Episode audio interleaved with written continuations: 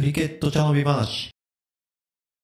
このポッドキャストは日本クリケット界のベテラン2人がゆるくクリケットについて語らう番組です。不適切な表現が一部あるかもしれませんがご容赦いただければ幸いです。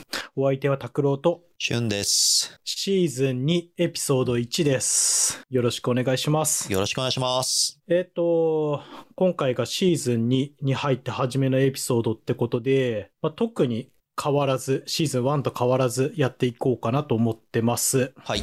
まあただ、えっ、と、前回は10エピソードぐらいで、えっ、と、シーズンが終わったんですが、まあ、今回は初めから最後までと長いシーズンになるので、インタビューを増やしていこうかなと思っております。はい。あとは、えっ、と、OT クリケットと提携してプレゼント企画をスタートしようかなと思ってます。詳細は本エピソードの後半で、えっ、と、説明できればなと思っております。はい。じゃあ今回のメニュー紹介からいこうかなと思います。まずは、えっ、と、企画としてシーズン開始前っていうことで、日本国内の大会についておさらいしておこうかなと思います。はい。あとは、えー後半は日本がオフシーズンだった間、えー国内、海外で起こったクリケットのトピックについて、えーフリーで話していけたらなと思っております。またですね、えっ、と、前、えー先ほど言った、えー OT クリケットとの連携のプレゼント企画についてもここで話せたらなと思っております。はい。じゃあ早速、日本のクリケットのリーグ、大会について、えっ、と、振り返りを込みで説明していきたいなと思います。はい。あの、コロナも落ち着いてきたんでね、あの、今回こそ、今年こそはフルシーズンいけると思うので、盛りだくさんになってますね。うん。いや、まあなんかちょっと調べてはみたんですが、それなりに、えっ、と、大会数が多いので、かなり駆け足になってしまうかもしれませんが、ご容赦願います。はい。はい。まずは、やっぱり日本のクリケットって言ったら、ジャパンクリケットリーグ、JCL って呼ばれてるものですかね。そうですね。あの、唯一の20オーバー以外の大会ということで、ああ、確かに言われてみれば。そう歴そう史ですね。歴史的にも、一番もうこれが長いのかななので、はいはい。はいんうーん。学生選手権のが長いかな。あ、確かに。あと、女子のリーグの方が長いかな。はははで、します。確かに確かに。じゃあ、シニアレベルとしては最長ということで。そうですね。男子シニアとしては最長ですね。はい。はい。これは、4 20オーバーじゃなくて40オーバーですよと。はい。で、3部制になっていて、1部リーグ、2部リーグ、3部リーグがあるよっていうとこっすかね。そうですね。まあ、あと、今年のトピックとしては、チーム数がまた増えましたと。ああ、はいはい。えー一つが、えー川崎ナイトライダース。はい。で、もう一つが、東京タイタンズ、タイタンズかな、はい。はい。それぞれ2チームずつ増えまして、えーディビジョン2と3の方に、えー入っています。なるほど。で、えっ、と、ディビジョン1もチームが増えたっすよね。えーそうでできたチーすム。。そうです。今回は、降格なしだったらしいので、うんさ佐野セーフということでした。ああ、よかったです。よかったです。まあね、うん代表たちが一部でプレーしないと格好つかないということだだし、よかったですね、残れて。そうですね。そうですね。はい。ということなんで、これはが、い一部が12チーム、はい。えー二部が10チーム、はい。で、三部が9チームということで、合計31チームの大所帯となってきました。なるほどです。かなり大規模な大会になってきましたね。ねえ、あの、一昔前とかね、6チームとか、うんうん、一部はそんな感じだったので、はいだいぶ増えたなって感じですね。そうですね。まあ、まあ、直接的な影響としては、やっぱりその、えー移民が増えたっていうのがあるので、ああ、なるほど。はい。まあグラウンド確保や運営などいろいろまた大変になってくるとは思いますが、あの、皆さん、関係者各位にはぜひ頑張ってほしいというとこですね。うんうん。そうですね。2021の振り返りとしては、ディビジョン1はどこが優勝したんでしたっけえーここは千葉シャークスが念願の優勝を果たしました。あーでも2回前も千葉シャークスだったかなそうなんですが、えっ、と、シャークスの場合、他の大会を落としているので、決勝で、その年は、あ、去年か。うんなので、この2021年の JCL が彼らの唯一のタイトルということなので、なるほど。はい。了解です。まあ、サクサクいきましょう。ちょっと量が多いので。はいあとは、ジャパンカップですかそうですね。これは20オーバー。はい。ああ、ごめんなさい。えっ、と、二次オーバー制の大会で、地域大会をやった後に全国大会があるよっていう大会ですね。そうですね。あ、そうだ、忘れてた。えーさっきの JCL なんですが、これも20オーバーの、ああ、はいはいはい。 20オーバーの試合がさらに、あの、JCL として追加されました。 JCL20 ってやつっすかそうです。で名前間違ったらあれですけど。ははいい。、でそれが夏の間に行われて40オーバーがそれを挟む形で春秋というように開催されるらしいです。うーん、なるほど。あんまりよく分かってないですけど、はいあー40オーバー制だけが優勝に絡むんすかねえ。えー全く分かっていないです。ああ、なるほど。はいまあ、アナウンスを楽しみに待ちましょう。はい、まあ多分うちらが聞き逃してるだけだと思うんでおいおいあの分かり次第またここで発表していきます。確認しときます。はいで、ごめんなさい、ジャパンカップに戻ります。はいジャパンカップは地域に、えーと根ざした大会、かつ、その後に全国大会ですね。そうですね、まあ、地域の敷居が参加の敷居が低い大会ということで、うんうん気の知れた仲間とパッと集まってパッとできるっていうのが売りですね。うん、なるほど。そうですね。まあ、JCL にチームを持ってないチームもいっぱい参加してるよってことですね。その通りです。なるほどです。ちなみに2021の全国大会優勝したのは、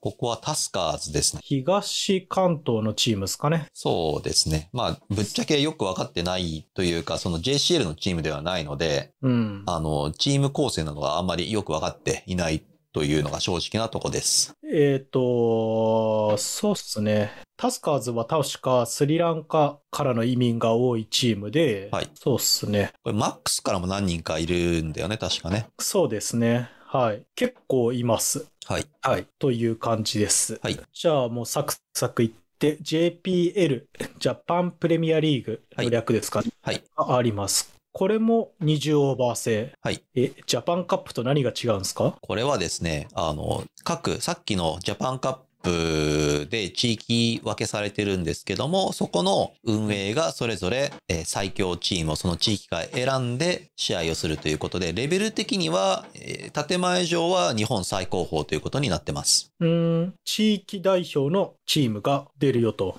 はい。関東にある、えー、と東西南北の地域協会はいから各1チームずつはい。プラス関西かな。のはい5チームで、はいえー、とやる、まあ、最もレベルが高い大会だよってことですねそうです。ちなみに2021年優勝したのはえー西関東ハリケーンズですね。えー、拓郎のチームです。 いやータフな大会でしたね、はいうんクリケットやめたいと思うぐらい タフ年を取ると、はいまあ、過密日程っていうのもあってね。うんまあ、チーム事情もあり結構頑張ったなって気もしますはい。まあでも優勝すれば報われるってとこで、はい。はいよかったなと。はい。どんどん行きましょう。はい。エンバシーカップ。はい。これは大使館、何大使館が主催する大会なんですか大使館は、まあ、主催というよりは、その、提、なんていうのかな、提供提携うん。うん。大使館が、各大使館と一緒になってやりましょうみたいなイベントって感じですかね。なんだろうね、なんていうのかな。なんかあるよね、日本語でね。うん。共済じゃない人共済なんだっけ、共済か。共済が近いかな多分。ただ、エンバシーの関係者ゼロ人だけど。のそうなのかな見に来たりしてるんじゃないの、いやー、少なくとも去年はゼロだった気はしなくもないけど、まあ、と,、うんとりあえず、えーと、大使館と提携して、えーなんかやっている大会みたいで、うんうん。これも20オーバーで、はい。建前上は各国の大使館が選抜したメンバーに、メンバーのチームにえー日本代表を加えたリーグ戦です。なるほど。確かに。んアンザックが出てたアンザック出てました、去年。えっ、と、チームはインド、パキスタン、ネパール、アンザック、イギリス、バングラデシュかな抜けてたらすいません。スリランカ。あ、スリランカ。はい。はい。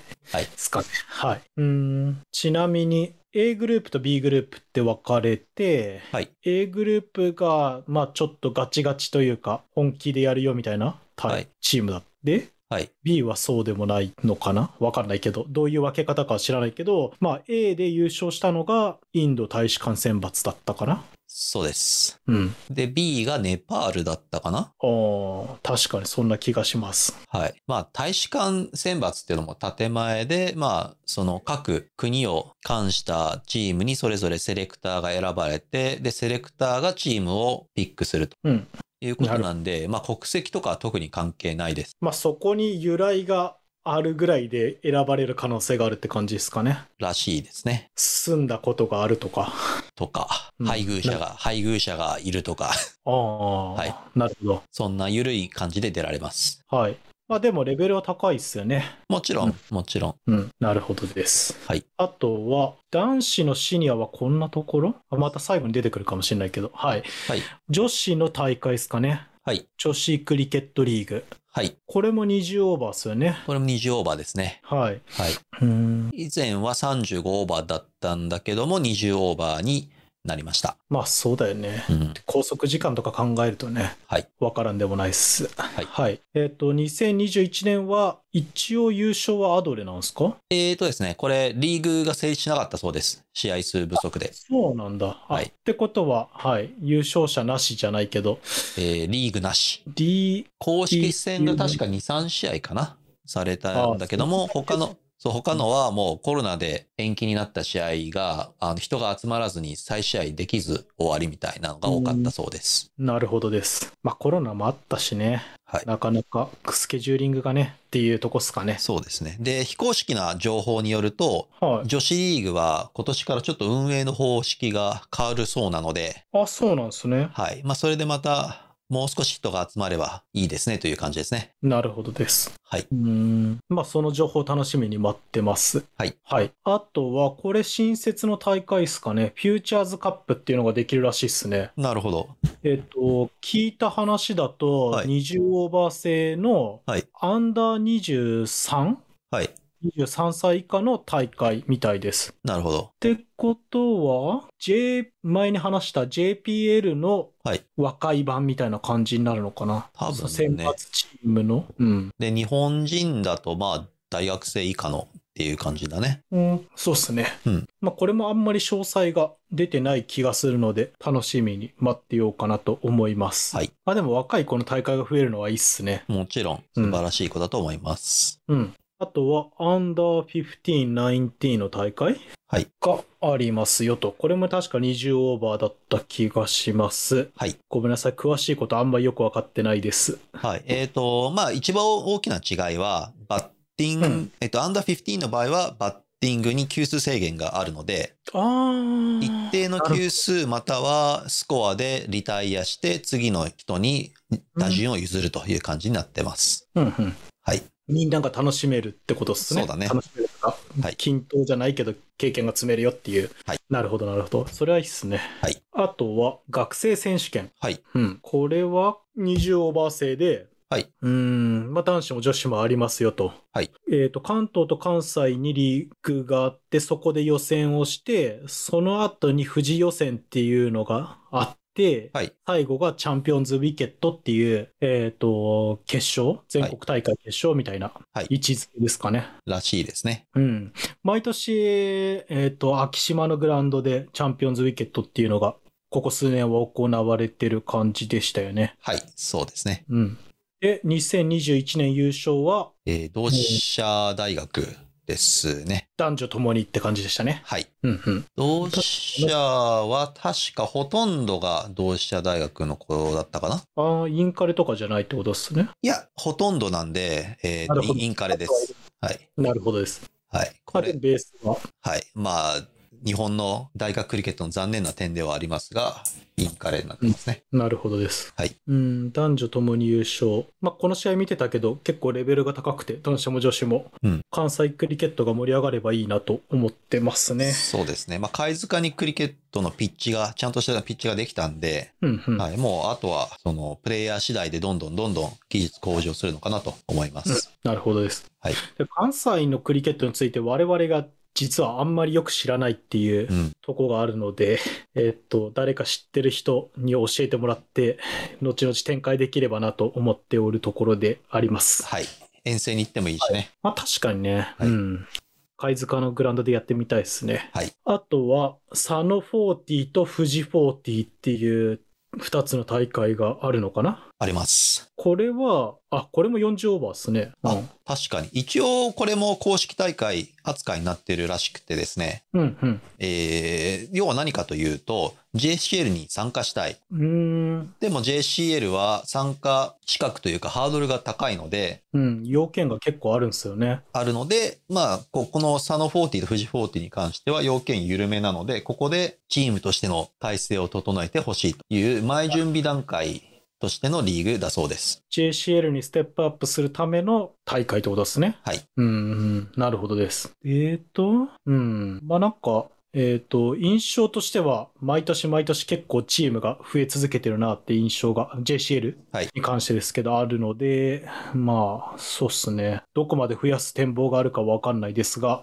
うん。うん、増えてはなくなってだとちょっと悲しいので、長持ちできる、長、チームが存続できるシステムみたいのができるといいなと思っております。はい。はい。えっ、と、あとはソーシャルのクリケットが、まあ、何個かあるのかな女子の J バッシュソーシャルはい。これ、うん確か基本ゴムボールでやる短いクリケットみたい。プラスチックバットに、はい。うーんと、あの、乱球というか、ゴムボル。ール。うん。はい。でやる大会ですね。はい。まあ、ここで初心者を吸い上げるという感じになっているそうです。まあ、確かにとっつきやすい、ね、大会でもありますね。はいまあ、なんか、えっ、と、前のエピソードの小田さんのインタビューでも、うん、ここからかなりの人数を吸い上げてるって話でしたね。はい。うん。まあ、将来につながる大会なのかなというとこです。はい。まあ、その他に非公式の大会が結構あるんですかね。JCL が管轄してない大会。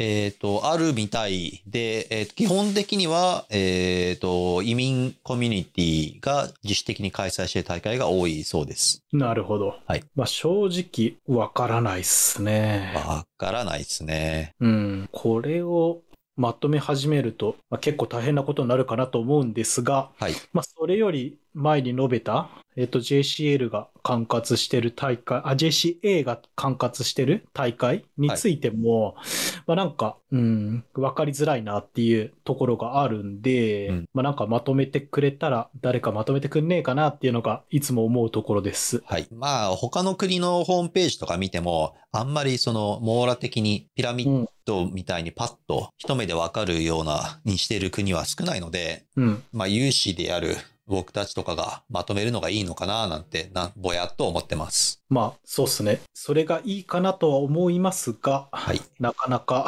うん、リソースの問題もあるので、はいすぐにとはいかないですが、はいまあ、展望としてはあります、はいっていうところですね。はい。はい。ばざっと駆け抜けましたが、それなりに長くなっちゃいましたね。そうですね。うん。まあ、これを参考に、シーズンどの大会に出るかっていうのを決めてもらえると、はい、役に立ったかなと思います。はい。はい。まあ、じゃあもう早速次の、えっ、と、企画、はいフリートークの方に行きますか。はい。お願いします。えっ、と、まあ、長らく日本ではオフシーズンが続いてたんですが、えっ、と、その間に何かありましたっけっていうとこっすね。えーそうですね。まあ一番のビッグニュースとしては、えー宮地静香選手が日本初のプリケプロクリケット選手になったということです。プロ契約したってことっすね。ですね。お給料もらって、クリケットの試合に出る、大会に出るってことっすね。はい。そうです。素晴らしいっすね。素晴らしいい。ですね。とうとうこういう時代が来たかと。うん。はいまあ、その、えっ、と、フェアブレイクっていう大会ですかね。はいに出るってことなんですが、まあ、正直あんまり情報を制限してるのかよく知らないので、はいうん、インタビュー企画してますんで、えっ、と、まあ、追って、えっ、と、その内容も含めて展開できたらなと思っております。はい。うん、はい。まあ、女子のいろんな国の選手が出る大会っぽいってことまでしかね、今分かってるのは。そうですね。で、あと5月かなに開催なので、まあストリーミングもあるららしいので、始まったらちょっと見てみましょうと。楽しみですね。はいあとは、 あーまあ、国際的な話で言うと、シェーン・ウォーンっていう、えっ、と、クリケットレジェンドが、えっ、と、亡くなってしまいましたと。そうですね。元オーストラリア代表のボーラーで、うん。はい。で、52とかだったかな。はい、52歳でした。はい。で、早く、あ若いですね。あまりにも早い最後ということで、うん。はい。みんなかなりショックを受けたニュースでした。まあ確かにね。オーストラリアのレジェンドで、テストウィケット、テストで、テストクリケットで、えっ、と、ウィケット数が歴代2位のスーパーレジェンドですね。はい。そうですね。世界で、えっ、と、歴代2位。はい。素晴らしいですね。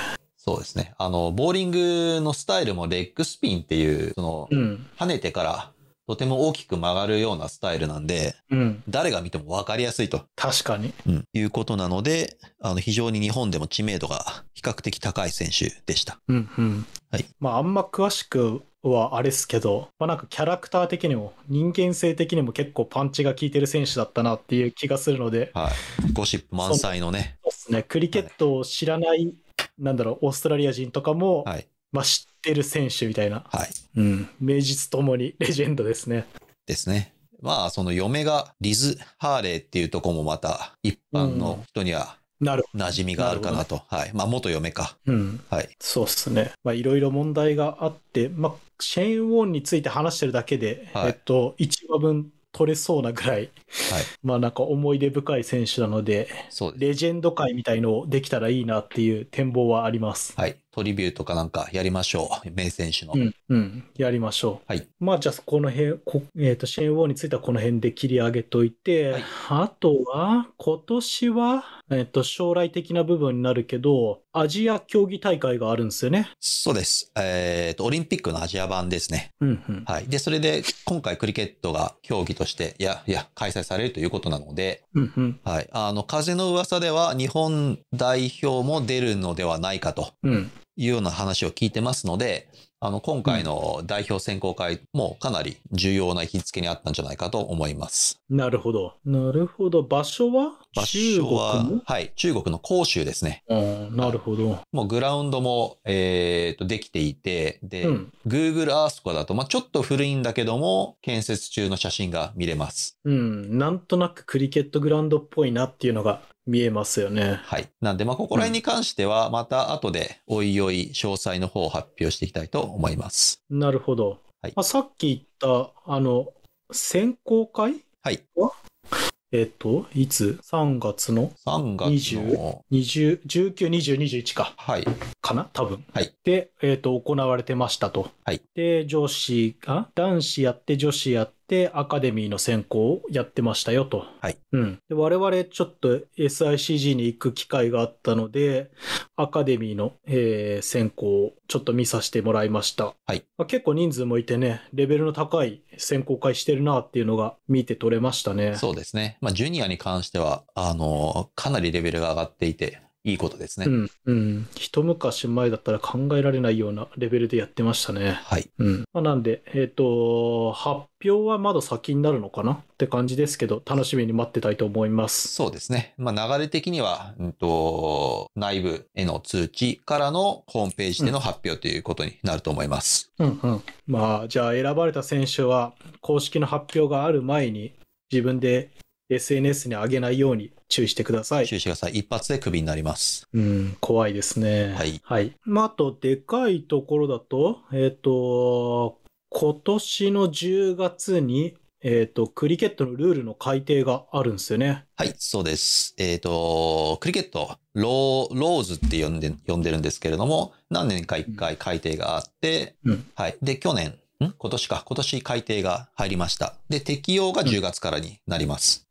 まあ、なので、えっ、と、今年の国内の大会に関しては、えっ、と、この改定が入る前のルールでやるってことですよね。そうです。了解です。はいじゃあ、来シーズン始まる前にでも何が変わったか説明しますか。はい、そうしましょまあ、大きいのは2個ぐらい ?2、3個ぐらいってそう感じっう。すね。そうですね。まあ、まあ、大きい、かなり影響があるので、ここは抑えとかなきゃいけないなっていう感じですね。うん、確かに。はい。じゃあまあそこはお楽しみにということで。はい。あとは、ここ、しゅんさんからいいですかアンパイア講習会。まあ私も行きましたが、しゅんさんもいましたが。はい。。えっ、と、ありましたねはい。JC が毎年主催しているアンパイア講習会というのがあります。うんうん。はい。で、今回は、えーと、川崎で1回、それから三、三分の森で1回、三分の森か、で1回というように、えー回数が増えました。あーサムって千葉っすか千葉ですね。はいなるほどです。えーと、で、対象が、えー大学生、女子、リーグレベルでのアンパイアということで、レベル1。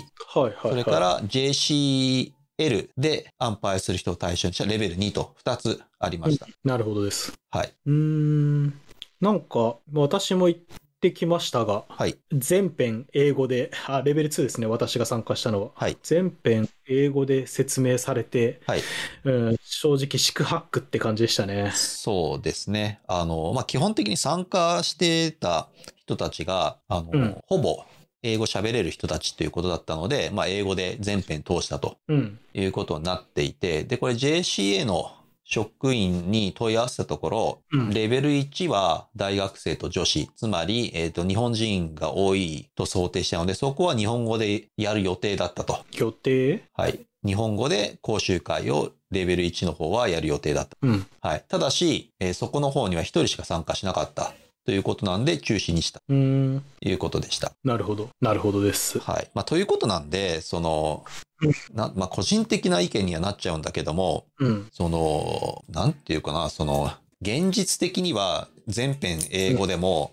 不愛がないぐらい英語喋れる人が多かったから、それでいいんだろうけども、うん。結局、その、建前上はね、あの、日本にうんクリケットを根付かせて、日本人の選手にどんどん増えてもらいたいって言ってるにもかかわらず、うんそういったところが完全におざなりだと、なんかすうんあんまりスタンス的にはどうなのかなっていう気持ちはあります。そうっすね。まあ、私のクラブにも、なんだろう、アンパイアをやりたくないっていう選手はちらほらいますね、日本人で。はい。まあ、単純に理解度が低いからっていうのが問題だと思うんで、彼らにつ対して、はい自信を持ってアンパイアリングできないはい知識量だってことなので、はいまあ、そこを、えー、としっかりルールを説明してあげることで、うんまあ、なんかその選手も自信を持ってアンパイアリングできるかもしれないし、うん、いいことなんじゃないかなと思います。そうですね。まあ、その、レベルの高いリーグ、まあ、国外のレベルの高いリーグだと、